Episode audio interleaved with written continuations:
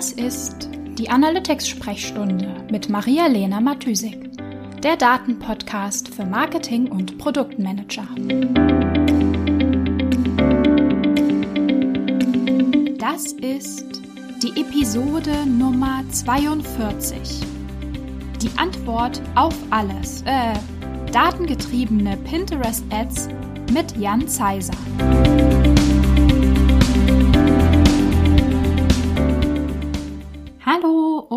Herzlich willkommen in der Analytics-Sprechstunde. In dieser Episode gibt es leider doch nicht die Antwort auf alles. Aber mir ist in den Sinn gekommen, dass die 42 durchaus auch einen realen Bezug zu Analytics hat. Fun Fact. Die 42 ist der ASCII-Code für das Sternchen.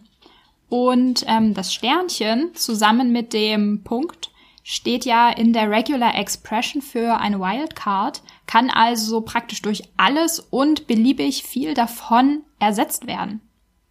Ja, und äh, Regular Expressions sind natürlich super praktisch für alles Mögliche, von Definitionen im Google Tag Manager bis hin zum Anlegen von Filtern in Google Analytics. Ähm, ja, jetzt brauche ich noch eine Überleitung. Ähm, ja, anyway. Heute habe ich Jan Zeiser im Interview. Jan ist Gründer und CEO von der Online-Marketing-Agentur Performery. Und ähm, ja, er unterstützt vor allem E-Commerce-Brands im Performance-Marketing und hat eine besondere Leidenschaft für Pinterest-Ads entwickelt. Er betreut aber auch Facebook-Ads und Google Shopping-Kampagnen und hat daher eine ziemlich gute Übersicht und vor allem auch viel Erfahrung dabei zu verstehen, wie unterschiedlich verschiedene Marketingkanäle eigentlich funktionieren. Also wie agieren die Nutzer mit einem Kanal und welche Rolle spielt dann ein bestimmter Kanal im gesamten Marketingmix? Äh, ja, um die Rolle eines Kanals für den eigenen Traffic ähm, beurteilen zu können und diesen Kanal dann natürlich auch mit dem richtigen Content und der richtigen Message zu bespielen, gibt es zwei wichtige Ausgangspunkte. Das ist natürlich auf der einen Seite ähm, das grundlegende Verständnis von der Plattform selbst, also zum Beispiel von Pinterest und zweitens natürlich auch ein durchdachtes und sauberes Tracking, also die Daten als Grundlage für ein besseres Verständnis. Schließlich sind wir hier ja in der Analytics-Sprechstunde.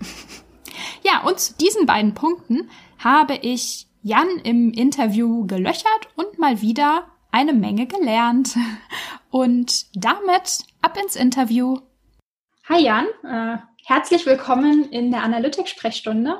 Schön, dass du ähm, dir die Zeit genommen hast, mit mir ein bisschen über Pinterest zu reden oder mir ein paar Einblicke dazu geben, wie du da rangehst und ähm, was es da an ähm, ja, datengetriebenem Arbeiten und Perspektiven im Bereich Pinterest gibt. Möchtest du dich vielleicht erstmal vorstellen, äh, wer du bist, was du machst, ähm, was dein Background ist, woran du so arbeitest? Genau, ja gerne. Ja, erstmal vielen Dank für die Einladung. Ähm, bin auf jeden Fall sehr gespannt, ähm, hier ein bisschen was über Pinterest erzählen zu dürfen. Generell zu mir, ähm, ich bin Jan, bin der Gründer von Performery. Wir sind eine Performance-Marketing-Agentur mit dem ähm, mit den Zielkunden E-Commerce-Brands, also Online-Shop-Unternehmen. Und ähm, mein Hintergrund ist ein bisschen anders. Also ich komme allgemein aus, aus dem Online-Marketing generell, habe früher viele Event-Ads geschaltet, war so ein bisschen in der äh, in der Musikszene aktiv und habe dann ähm, genau, auch für Ed Sheeran und Metallica und so die verrücktesten, ähm, haben wir eine Verlosung gemacht und Tickets verlost, aber habe dann irgendwann gesehen, dass man irgendwie gerade auch halt im E-Commerce-Bereich, wenn man dann mit Startups zusammenarbeitet, einfach viel mehr Impact hat, auch dass man sagen kann, okay, man baut Unternehmen gemeinsam auf, baut Marken auf.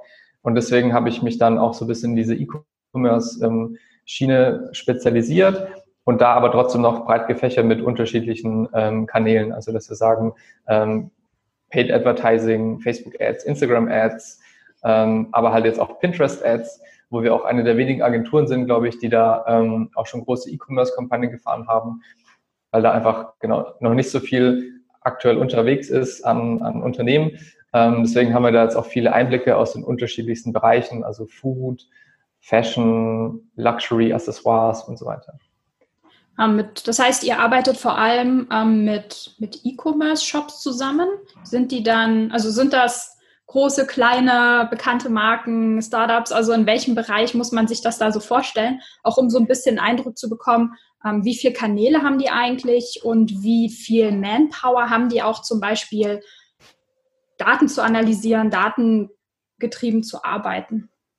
Ja, also ich würde sagen, es sind so 50-50. Zum einen natürlich Startups, die so drei, vier Mann Unternehmen sind, ähm, die wir zusammen auch gemeinsam aufgebaut haben, schon seit mehreren Jahren zusammenarbeiten, aber jetzt auch größere Unternehmen, wo dann unser Ansprechpartner eben der Marketing Manager ist und da halt noch ein riesiges Team dahinter steckt, ähm, auch mit genau mit externen Agenturen, die sich dann um das Tracking kümmern. Ähm, genau, wo dann auch viele Kanäle zusammenfließen, also wirklich, wo alle Kanäle bespielt werden, wo man sich dann auch so ein bisschen mit Omnichannel ähm, Tracking und Attributionsmodellen und so weiter auseinandersetzt.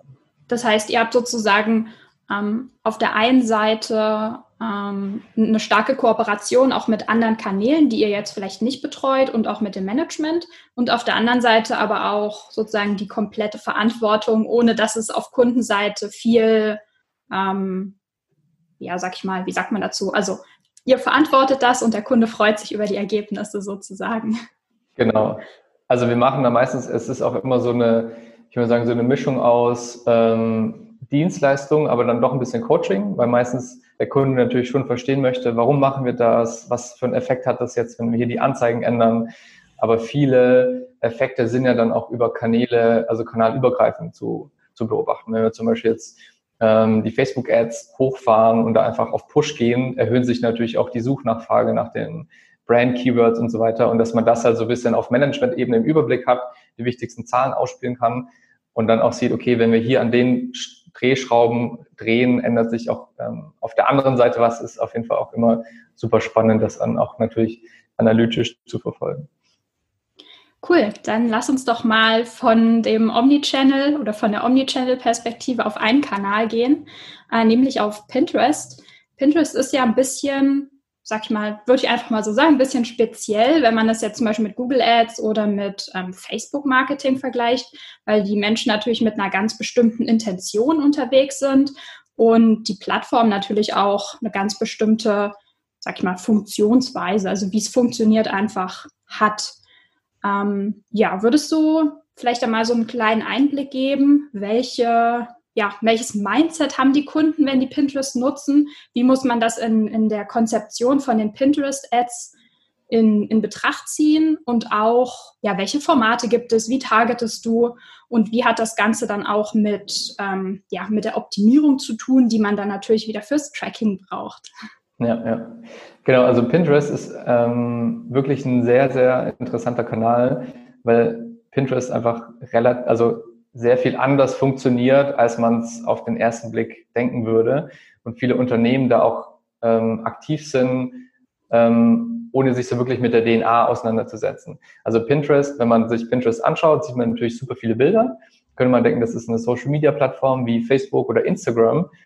Im Prinzip ist es aber eher ähm, eine Suchmaschine. Also Pinterest ist eine Suchmaschine, nur die Ergebnisse sind visuell. Und dementsprechend ist dann Pinterest auch näher an Google Ads und an SEO-Optimierung dran, als es jetzt sozusagen an, an Instagram oder an Pinterest dran ist. Und ähm, das ist auch so ein bisschen das, was man sieht, wenn man sich die Profile durchschaut, also ähm, von, von Unternehmen, dass viele einfach sagen, okay, ich mache jetzt verschiedene Pinwände, wo ich meine Inhalte hochlade, da ist dann ähm, Sommerkollektion und der Name der Brand, Winterkollektion und der Name der Brand. Das, was man ja auch auf Instagram macht, und auf Instagram ist das ja richtig, auf Pinterest ist es aber, ähm, funktioniert das nicht, weil die Leute immer eine Suchintention haben. Also so muss man sich vorstellen, wie wenn man auf Google geht. Man geht ja auch nicht auf Google und scrollt dann mal durch die Startseite. Äh, das geht ja auch gar nicht. Also man muss ja, man muss ja immer irgendwas eingeben und so ist es auch bei Pinterest. Die Nutzer gehen auf Pinterest und geben immer was ein. Es gibt zwar eine Startseite, wo viele Pins sind, aber das wird einfach ähm, eigentlich fast überhaupt nicht genutzt. Außerdem, was man auch sieht, dass Pinterest eigentlich auch nicht für, für Brandsuchen benutzt wird. Also die Leute suchen jetzt nicht nach Tommy Hilfiger oder so, sondern suchen immer nach, ähm, ja, nach allgemeinen Keywords wie jetzt Outfit. Ähm, und das macht es halt super spannend. Und ein anderer auch ganz spannender Punkt ist, dass man so ein bisschen, also dass die Nutzerzentriertheit relativ wichtig ist. Das heißt, wenn man Pins auf ähm, Pinterest oder Pinwände veröffentlicht, dann macht es mehr, auch mehr Sinn und es ist auf den ersten Blick total absurd, wenn man den Content von anderen Unternehmen mit einbezieht. Also ich würde zum Beispiel jetzt, also wir haben auch eine eigene Schmuckbrand aufgebaut und wir machen jetzt keine Pinwände, wo es einfach nur um Schmuck geht, also geht natürlich auch um Schmuck, aber was am besten funktioniert, sind, dass man einfach zum Beispiel eine Pinwand zum Thema Outfit-Ideen für den Sommer macht.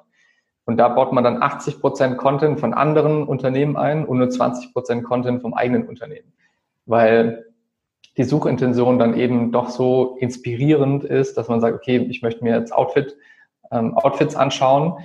Und da muss man natürlich schauen, dass die eigenen Pins dann dementsprechend auf der, ähm, auf, auf dieser Pinwand natürlich hervorgehoben werden oder ein bisschen hervorstechen. Ähm, das gleiche jetzt ist ja bald Muttertag. Auch da macht Sinn, einen Muttertags-Pinwand zu machen, und dann, ich, es klingt wirklich absurd, aber einfach viele andere Muttertaggeschenke auf die Pimmern zu packen und noch die eigenen Geschenke dazu. Und das ist deswegen auch sinnvoll, weil ähm, wenn wir zu den, zu den Anzeigen kommen, die Anzeigen immer auch öffentlich sind. Also bei Facebook zum Beispiel oder bei Google ist es ja so, ähm, wenn du jetzt nicht in der Zielgruppe bist, dann siehst du die Werbeanzeigen auch nicht. Bei Pinterest ist es aber so, dass die Pins, die man als Anzeige verwendet, immer auch veröffentlicht werden, also auf deiner Pinnwand veröffentlicht werden. Und das macht auch, also ist auch sozusagen langfristig sinnvoll, weil du dann sagen kannst, ich habe hier eine Pinnwand zum Thema Muttertag, da schalte ich jetzt Ads auf meine eigenen Pins und dadurch Reichweite, bekommt die Klicks, bekommt die Interaktionen. Dadurch merkt dann auch Pinterest, ah, okay, dieser Pin ist interessant und wird dann auch organisch einfach noch viel besser beworben von Pinterest. Das heißt, ähm, man muss wirklich auf Pinterest total, total umdenken, total nutzerorientiert auf jeden Fall. Und ähm, Pinterest kommt auch so ein bisschen aus der Blogger-Szene. Also das Nutzerverhalten ist auch meistens so, dass man auf eine, gerade auch bei Anzeigen, dass man auf eine Ad klickt und dann erwartet, dass man Content bekommt. Also Pinterest kommt ja so ein bisschen aus der Do-it-yourself-Szene. Ähm, wenn man irgendwie genau Sachen basteln möchte oder so. Das ist auf jeden Fall seit ein, zwei Jahren nicht mehr so. Also Pinterest hat sich da sehr weit geöffnet, weil viele noch dieses Klischee haben, naja, bei Pinterest sind ja nur ähm, Do-it-yourself-Menschen unterwegs, die selber was basteln wollen. Das ist auf jeden Fall nicht mehr der Fall. Aber die, ähm, wenn man nach was sucht, dann rechnet man eher als Nutzer nicht damit, direkt auf eine Produktseite zu kommen und direkt was zu kaufen. Und das muss man natürlich dann auch so ein bisschen, ähm, bisschen, bisschen beachten. Ähm, zum Thema Werbeanzeigenmanager, da merkt man schon, dass Pinterest dann noch ein bisschen in den Kinderschuhen steckt. Also da gibt es ziemlich viele Bugs.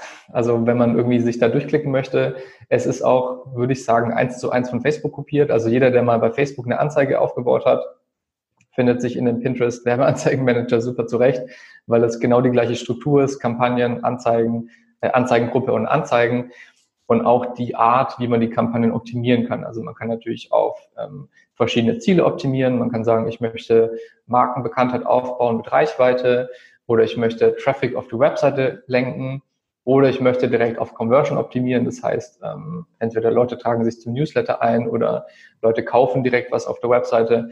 Und dementsprechend kann man auch die Ziele in der Kampagne ähnlich zu dem Facebook-Werbeanzeigenmanager einfach direkt auch ähm, so davor definieren.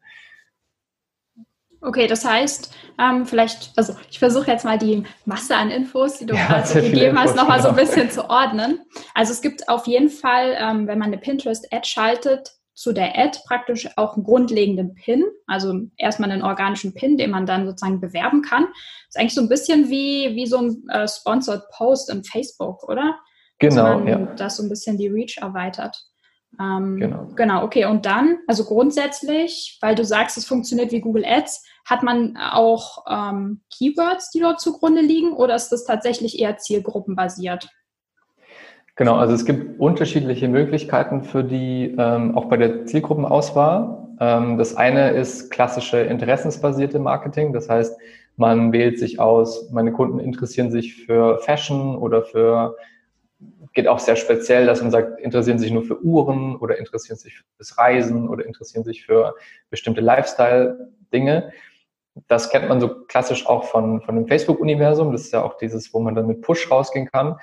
Aber, und das ist eben das Tolle, Pinterest bietet eben auch das Keyword-Marketing an. Das heißt, man kann auch sagen, ich möchte auf bestimmte Keywords bieten und kann die auch nach unterschiedlichen, also wie bei Google auch, nach unterschiedlichen Match-Types dann genauer definieren oder allgemeiner definieren. Und da sieht man dann auch, dass ich jetzt zum Beispiel, ähm, wenn ich jetzt einen Pin mache zum Thema Muttertagsgeschenk, kann ich eben auch direkt Google Keyword Tool zum Beispiel nutzen, um zu schauen, was sind relevante Keywords, wie hoch ist das Suchvolumen, welche ähnlichen Keywords gibt es dann und die übertrage ich dann eben auch direkt in Pinterest und schalte dann meine Kampagne für diese, für diese Keywords und das hat natürlich dann auch eine ganz andere Relevanz für die Nutzer, die danach suchen, hat auch viel bessere CTRs, viel günstigere Klickpreise. Ähm, genau, also es gibt Inter interessensbasiert, Keyword-basiert und dann gibt es natürlich noch Zielgruppen, die man sich individuell festlegen kann. Also ähm, ganz klassisch mit dem Pixel Retargeting, ähm, genau. Aber da können wir gleich noch drüber reden. Ja, cool. Ja, faszinierend. Also, dass es wirklich wie so eine Art, wie sagt man, Mischplattform ist, also aus, genau. äh, aus unterschiedlichen anderen Plattformen, die man so kennt, äh, das Beste oder genau. andere Features so äh, zusammenstellt, die man dann nutzen kann. Es erscheint mir ein bisschen auch jetzt ehrlich gesagt ein bisschen unübersichtlich, da eine einheitliche Strategie zu entwickeln, wann man wann, ne, welche Zielgruppe, welche Interessen, welche Keywords welche Retargeting-Daten, ähm, das alles so unter einen Hut zu bringen. Ja, genau. Also an sich macht es natürlich, äh, ich bin immer ein Fan von Testen, Testen, Testen, dass man wirklich am Anfang sagt, okay, wir testen mal das Interessensbasierte, wir testen mal das Keyword-basierte, hängt natürlich dann auch sehr stark von dem, von dem Produkt ab und auch von dem, was man so als Unternehmen noch zu bieten hat, weil wenn man gerade ein Unternehmen ist und sagt, okay, wir haben hier schon super viel SEO gemacht, wir haben schon, sind super aktiv auf Google, dann lässt sich das natürlich leicht auch auf, auf Pinterest ähm, Keyword Targeting übertragen. Also wenn man dann auch viele Blogartikel hat, die man dahinter verlinken kann. Ähm, auf der anderen Seite muss man da auch noch ein bisschen vorsichtig sein, weil beispielsweise beim Keyword Targeting ist es so, dass man aktuell zum Beispiel die Suchbegriffe noch nicht auswerten kann. Also es, ähm, vor ein paar Monaten gab es mal die, das Tool, dass man sagen kann, okay, ich schalte jetzt ganz broad auf Muttertag und schaue mir danach an, was die Leute eingegeben haben, was dann zu Klick geführt hat. Das haben sie jetzt wieder abgeschafft. Ähm, in Amerika gibt es das allerdings noch. Das heißt, das wird irgendwann auch wieder kommen. Aber gerade wenn man sagt, man muss da aufs Budget achten und man muss da, möchte da große Erkenntnisse gewinnen, ist es aktuell halt noch super schwierig, weil ich kann eine Keyword-Kampagne aufsetzen, aber ich sehe natürlich nicht, worauf jetzt die Leute genau geklickt haben, kann das dementsprechend auch nicht optimieren. Und ähm, genau, deswegen muss man da manchmal noch ein bisschen, ein bisschen vorsichtig sein. Außer man sieht natürlich, dass es läuft, dann kann man so weiterlaufen lassen. Mhm. Ja, es hört sich tatsächlich auch danach an, gerade wenn du sagst, okay, man muss vielleicht ab und zu ein bisschen aufs Budget gucken oder manche Kunden müssen das natürlich. Ähm, welche Rolle spielt denn dann für dich in, in deinen Kampagnen oder für deine Kunden dann auch das Retargeting, also dass du praktisch ein Tracking installierst und dann schaust, ähm, also sozusagen die Leute, die schon mal auf der Webseite waren zum Beispiel oder bestimmte Zwischenconversions oder Interaktionen ausgeführt haben, dass du die retargetest? Ja, also das ist auf jeden Fall eines der, der wichtigsten Punkte. Ich würde auch nie eine Kampagne schalten ohne, ohne Tracking auf der, auf der Webseite, weil sonst schickt man die Leute dorthin und weiß natürlich überhaupt nicht, was, was, äh, was die Leute machen. Dementsprechend gibt es auch von Pinterest verschiedene Möglichkeiten, den, den Pixel einzubauen. Was wir meistens machen, also gibt natürlich ganz klassisch einfach den Code, den man über Google Tag Manager in die Webseite einbauen kann, mit den verschiedenen Events. Man kann also ganz klassisch Page View ist ja so das Standard-Event, aber Pinterest hat auch viele andere Events, die man hinterlegen kann, ähm, dass die Leute sich ein Produkt angeschaut haben, dass man sich zum Newsletter eingetragen hat. Gerade auch im E-Commerce-Bereich, jemand ähm, fügt was zum Warenkorb hinzu oder jemand kauft ein Produkt. Und das lässt sich natürlich alles auch, auch super tracken. Ähm, und dementsprechend kann man dann auch die Kampagnen dementsprechend auch aufsetzen. Also was wir natürlich immer empfehlen, sind diese, diese Verkaufsfunnels, also kalte Zielgruppe, lauwarme Zielgruppe und warme Zielgruppe. Und dass man denen auch unterschiedliche Anzeigen zeigt und dann kann man eben auch so spannende ähm, Kombinationen aufsetzen. Zum Beispiel jemand hat was in den Warenkorb gelegt, aber hat es noch nicht gekauft. Also man kann die einzelnen Events, die man hinterlegt, kann man auch immer entweder kombinieren oder ausschließen. Und dann sagt man, okay, jemand hat sich ein Produkt angeschaut, aber hat es noch nicht im Warenkorb gelegt.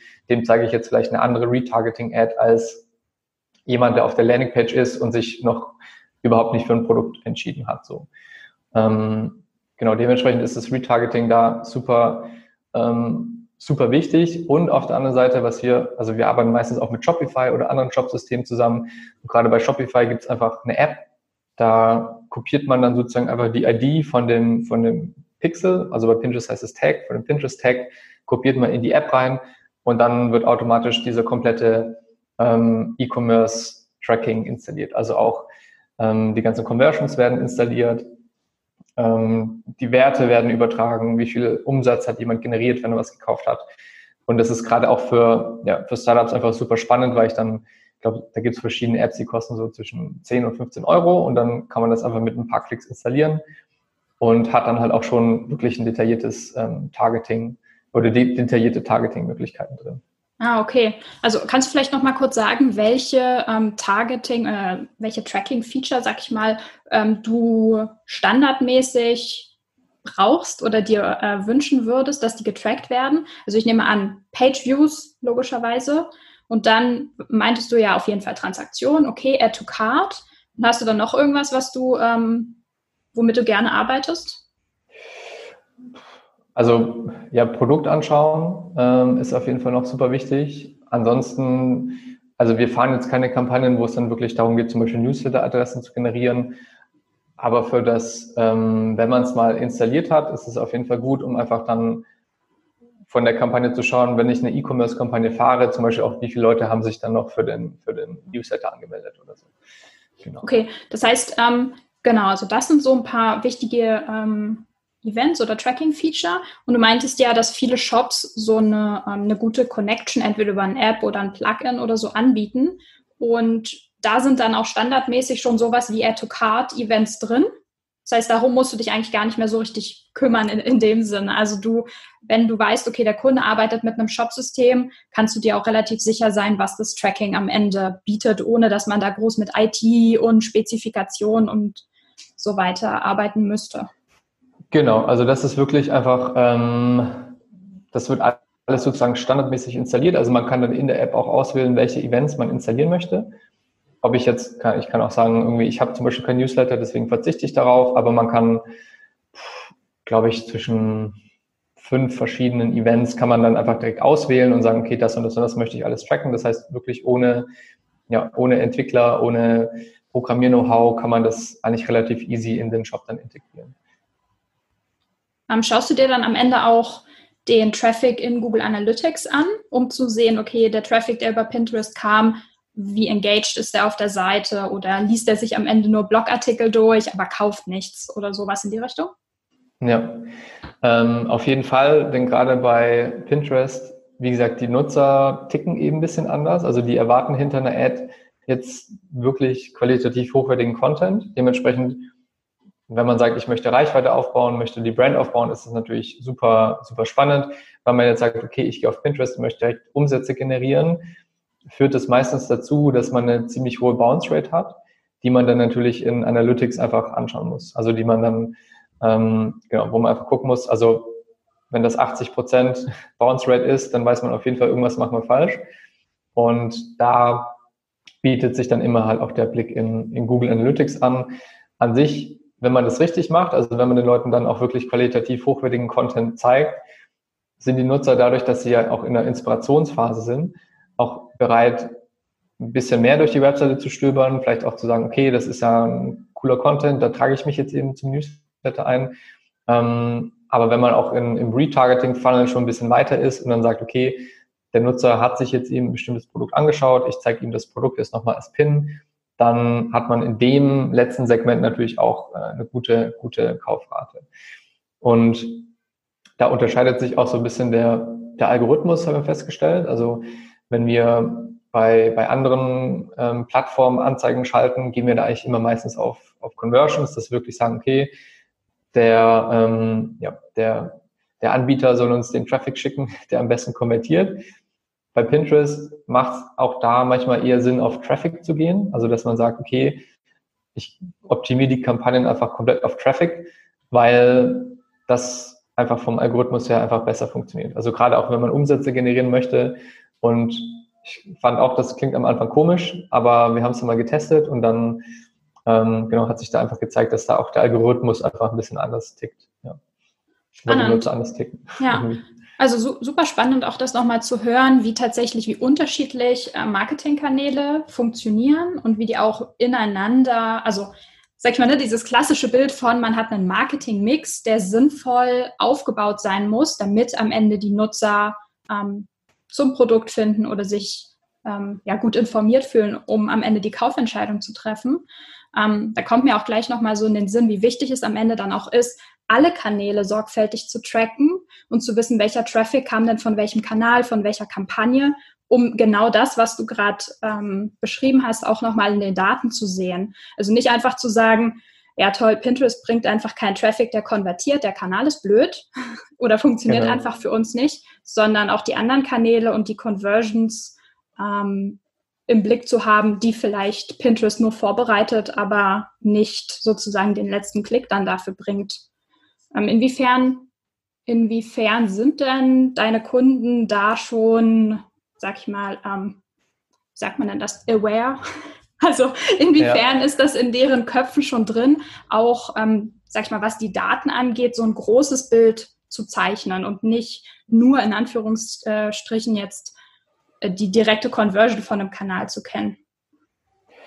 Also das ist natürlich eines der wichtigsten Punkte, ähm, gerade auch wenn es darum geht, teure Produkte zu verkaufen. Also gerade im Fashion-Bereich haben wir manche Kunden, die dann eben ja wirklich Premium-Produkte anbieten, die fünffach oder zehnfach über dem normalen Preis liegen.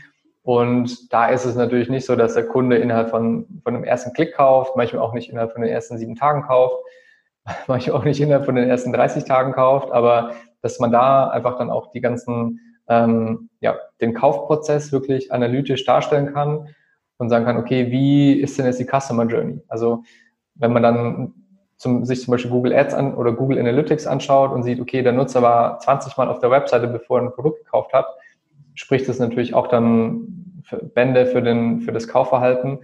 Ähm, wir nutzen dann meistens eben auch wirklich UTM-Tracking, dass wir sagen, okay, wir wollen, wir vertrauen den Plattformen jetzt nicht mit ihren Angaben, sondern nutzen da wirklich ähm, einfach ein eigenes, ja, eigenes Google Analytics optimierte Analyse Dashboard, wo man dann auch wirklich sieht, okay, Attributionsmodellmäßig aufgeteilt, ähm, vielleicht auch so ein bisschen, dass man sich die Pfade anschauen kann, da jetzt von Facebook kommt und dann über, über Google nochmal recherchiert hat und so weiter. Also das ist gerade auch in den, in den Bereichen einer der, der spannendsten Dinge, weil das ähm, ist leider auch bei den anderen Kanälen so. Also auch wenn man jetzt zum Beispiel einfach Facebook-Ads anschaut, die haben natürlich auch ihr sieben Tage Conversion-Window und 30 Tage werden die getrackt. Aber wenn dann jemand nach 60 Tagen was trackt, dann oder nach 60, nach 60 Tagen es kauft, dann geht das natürlich meistens unter.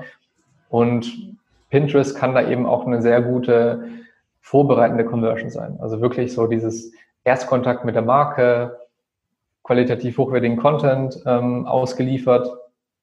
Aber die Conversion läuft dann eben beispielsweise über Google, Google Search. Also das sehen wir sehr häufig, dass die, dass die Leute sozusagen anfangen, sich für Outfits zu interessieren und dann im Ende über Google die Marke suchen. So. Also dass wirklich so von allgemeinen Keyword hin zu Marken-Keyword sich das dann und zwischendurch ist noch ein bisschen mal Facebook beteiligt mit Brand Ads. Das heißt, das ähm, genau so das macht aktuell auch, glaube ich, am, am meisten Sinn, Pinterest so zu nutzen, ähm, da wirklich auch auf Brand Awareness und Reichweite zu gehen ähm, und das wirklich auch ganz ganzheitlich anzuschauen. Cool. Hast du denn noch ähm, ein paar Tipps oder Hinweise, die du den Hörern in Bezug auf Pinterest-Ads und vielleicht ähm, auch Tracking mit auf den Weg geben möchtest?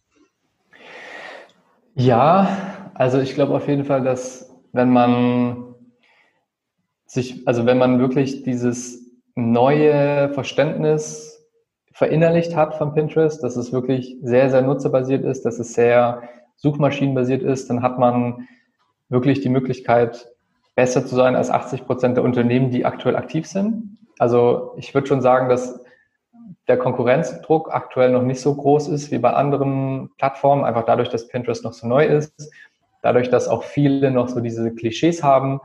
Ähm, da sind ja nur Do-it-yourself-Leute unterwegs. Ähm, wir haben jetzt auch schon, keine Ahnung, für Garagentore oder so hatten wir auch schon äh, Anzeigen gesehen. Das heißt, da auch für, für Männer irgendwie, die sich für ein Garagentor interessieren, die lassen sich dort auch inspirieren. Dementsprechend glaube ich, mein Tipp wäre auf jeden Fall mal reinzugehen und sich einfach mal damit auseinanderzusetzen und einfach mal ein paar genau, Pinwände aufzubauen, vielleicht auch ein paar, ein paar genau, YouTube-Videos anzuschauen, wie das nochmal genau dann funktioniert. Ähm, denn es ist so, in Amerika ist das einfach schon viel weiter. Es gibt sogenannte, ähm, sogenannte Tribes, das sind so, oder auch so Gruppen-Pin-Pinboards. Und die laufen super in Amerika. Also wenn ich jetzt sage, irgendwie, ich habe eine Schmuckbrand und ich möchte das jetzt in einen schmuckrelevanten Kontext bringen, dann kann ich das eben auch über diese Gruppen und über diese Tribes veröffentlichen. Die gibt's aber noch nicht in der Masse in dem deutschsprachigen Markt. Also zum Beispiel für Schmuck jetzt gibt es zum Beispiel einfach nicht so viel deutschsprachige Tribes und auch nicht so viel deutschsprachige Gruppenboards. Dementsprechend glaube ich, wenn man jetzt anfängt, sich damit auseinanderzusetzen und da reinzulernen, reinzulesen, dass man dann in einem Jahr, wenn Deutschland sozusagen noch weiter ist und sich das noch weiterentwickelt hat, dass man da auf jeden Fall dann super gut aufgestellt ist. Gerade auch dadurch, dass SEO-technisch sehr viel geht. Also auch ohne irgendwie jetzt mit Pinterest-Ads anfangen zu wollen, kann man schon, wenn man das, ja, wenn man Keywords in seinen Pin-Beschreibungen und Pin-Headlines nimmt, kann man einfach super viel Traffic jetzt schon organisch aufbauen, ohne jetzt irgendwie groß Budget in die Hand zu nehmen. Und in Bezug auf Tracking würdest du sagen, auf jeden Fall ähm, praktisch das Basistag, also das Page for Tracking einsetzen und wenn möglich auf die Plugins von den Shop-Systemen zurückgreifen. Genau, also das am besten. Ähm, UTM-Tracking ist ja auch super schnell installiert, würde ich auch auf jeden Fall empfehlen. Und ja, genau, Page-View ist schon super, super wichtig, damit man einfach sieht, wie viele Leute kommen auch an, wie hoch ist die Bounce Rate und so weiter. Und die anderen Dinge kann man dann natürlich noch hinzufügen, wenn man dann halt auch so Zielgruppenkombinationen machen möchte. Aber PageView für den Anfang ist auf jeden Fall schon super hilfreich. Genau. Cool. Und natürlich am Ende auch immer alle Kanäle im Blick behalten und nicht nur auf einen schauen, wie du vorhin gesagt hast. Genau, das ist auch super wichtig, weil sonst hat man ja auch gerade so diese vorbereitenden Conversions oder dass der Kunde eben von ich suche nach Schmuck hin zu ich gebe den, den Brandnamen ein, die Entwicklung die dadurch, dass die ganzen Plattformen natürlich alle Last-Click optimiert sind oder auch das, das äh, Reporting an sich Last-Click was natürlich leicht verloren. Ähm, wenn man da jetzt natürlich schon ein bisschen, bisschen Erfahrung hat, dann weiß man, okay, das muss man irgendwie vom Attributionsmodell anders analysieren. Aber da, gerade wenn man sagt, okay, ich möchte, ich möchte Awareness aufbauen, ist Pinterest einfach super für den, für den Erstkontakt auf jeden Fall. Supi. Vielen lieben Dank für äh, deine Zeit, für die vielen Insights. Und ähm, ja, wir hören uns wieder. Danke, hat mich auch gefreut, hier zu sein. Die Shownotes findest du wie immer unter analyticsfreak.com/podcast. Ich würde mich außerdem mega über Feedback jeder Art freuen. Also schreib mir gern eine Mail an maria@analyticsfreak.com oder über meine Social Media Kanäle.